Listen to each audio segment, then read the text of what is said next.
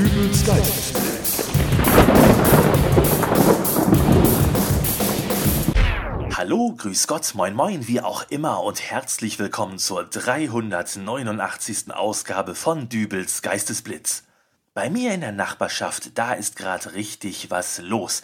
Wenn man so zu Fuß durch die Straßen spaziert, bemerkt man das gar nicht, weil ähm, es ist eher virtuell. Und äh, damit meine ich jetzt nicht die Pokémon-Jagd, die vor einem Jahr noch Hinz und Kunz mit sturen auf das Smartphone-Display gerichteten Blick bei Wind und Wetter durch die Gegend hat stapfen lassen, um irgendwelche digitalen Monsterchen zu fangen, deren Namen wie medizinische Bezeichnungen für Atemwegserkrankungen klingen. Carpador, Habitac, Glumanda ich möchte nicht wissen, wie viele Leute, die es sich letztes Jahr beispielsweise vor einer Eisdiele mit einem Jumbo-Eierlikör-Krokantbecher gemütlich gemacht haben, irritiert aufblickten, als plötzlich jemand hinter einer Ecke hervorsprang und brüllte: Da, ein Pummeluff! Naja, das war letztes Jahr. Dieses Jahr ist der neueste heiße Scheiß, zumindest in meiner Nachbarschaft, ein Nachbarschaftsportal. Letzte Woche habe ich einen Flyer in meinem Briefkasten dazu gehabt, in dem sich die beiden Initiatorinnen kurz vorstellten und dazu einluden, sich doch auf dieser Seite anzumelden. Der Sinn und Zweck des Ganzen soll sein, sich besser kennenzulernen und gegenseitig auszuhelfen. Im besten Falle sogar äh, sollen sich dabei Freundschaften bilden. Und man kann Gleichgesinnte suchen für das Ausüben eines gemeinsamen Hobbys äh, oder dort seinen Trödel an den Mann bringen. Alles ist möglich. Derzeitig ist man noch in der Phase, die ich als die Huhu-Phase bezeichne, sprich, äh, man ist noch dabei, sich zu beschnuppern und jeden einzelnen Neuankömmling mit einem fröhlichen Huhu zu begrüßen, so wie sich das in einer guten Nachbarschaft eben auch gehört. Aber der Ton wird irgendwann rauer werden.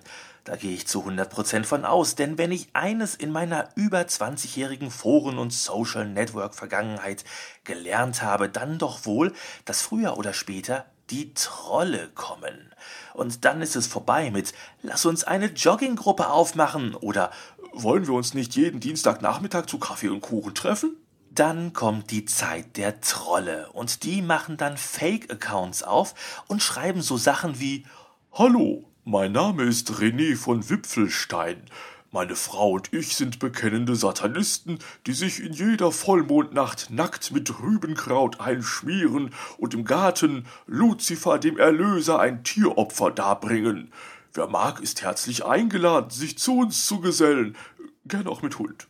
Es geht natürlich auch deutlich subtiler, mit Beiträgen wie ich habe neulich zufällig im Bus das Gespräch zweier Sozialarbeiter belauscht, wovon der eine erzählte, dass er noch einen Resozialisierungsfall bei uns in der Nachbarschaft besuchen müsse.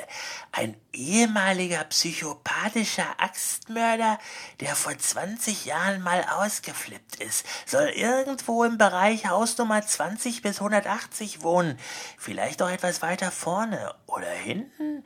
Naja, ist eh verjährt. Apropos, hat jemand Zeit mit mir am Wochenende den alten Kirschbaum aus dem Garten zu schaffen? Eine Säge könnten wir auch noch gebrauchen. Ne Axt hab ich. Dann ist aber Stimmung in der Bude. Und die Senioren, die vorher noch gelangweilt, dass wir sind alle asozial und schreien uns deswegen wie die Bekloppten an, Vormittagsprogramm von RTL konsumiert haben, die legen dann mal wieder das Sofakissen auf die Fensterbank des geöffneten Küchenfensters und inspizieren ihre Nachbarschaft mal wieder ganz genau. So wie ich das schon damals aus meiner Kindheit in der Siedlung meiner Oma kannte, wo die Stasi der ehemaligen DDR sich von den Kugident-Gurglern noch die eine oder andere Scheibe hätte abschneiden können. Denen entging nämlich wirklich nichts. Der zehnjährige Raphael raucht heimlich hinter der Hecke. Der alleinstehende junge Herr aus Haus Nummer 7 hat öfter Damenbesuch. Der Sohn von Schlöppmanns ist schon wieder stockbesoffen zu spät in der Nacht nach Hause gekommen. Der Seniorenüberwachungsdienst wusste Bescheid. Leute, ich sehe die Anonymität meiner Nachbarschaft schwinden. Nicht mehr lange, da begrüßen mich plötzlich wildfremde Leute in meiner Straße mit Namen und möchten sich eine Leiter von mir leihen, weil ich ihm einen Anfall von erster Begeisterung und geistiger Umnachtung, was aber auf das gleiche rauskommt, in mein Profil geschrieben habe, dass ich eine Leiter hätte, die ich auch gerne verleihe. Nicht mehr lange, da werde ich dann nicht mehr von einer mir unbekannten Person böse angestarrt, weil ich unrechtmäßig auf dem Bürgersteig geparkt habe, sondern es es wird eine komplett mir gewidmete Gruppe aufgemacht, die den Namen trägt für freie Bürgersteige und als Gruppenfoto ein Bild meines Autos. In dieser Gruppe werden dann lediglich Erziehungsmaßnahmen ausgetauscht, die mich zu einem anständigen Parker machen sollen. Also Zahnpasta unterm Türgriff, Milch in die Lüftungsschlitze, so ein Zeug halt.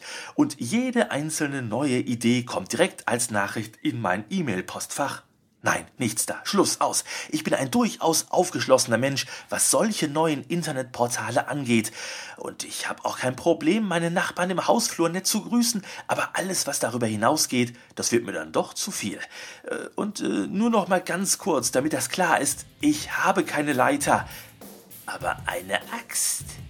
Also, bis zur nächsten Ausgabe von Dübels Geistesblitz.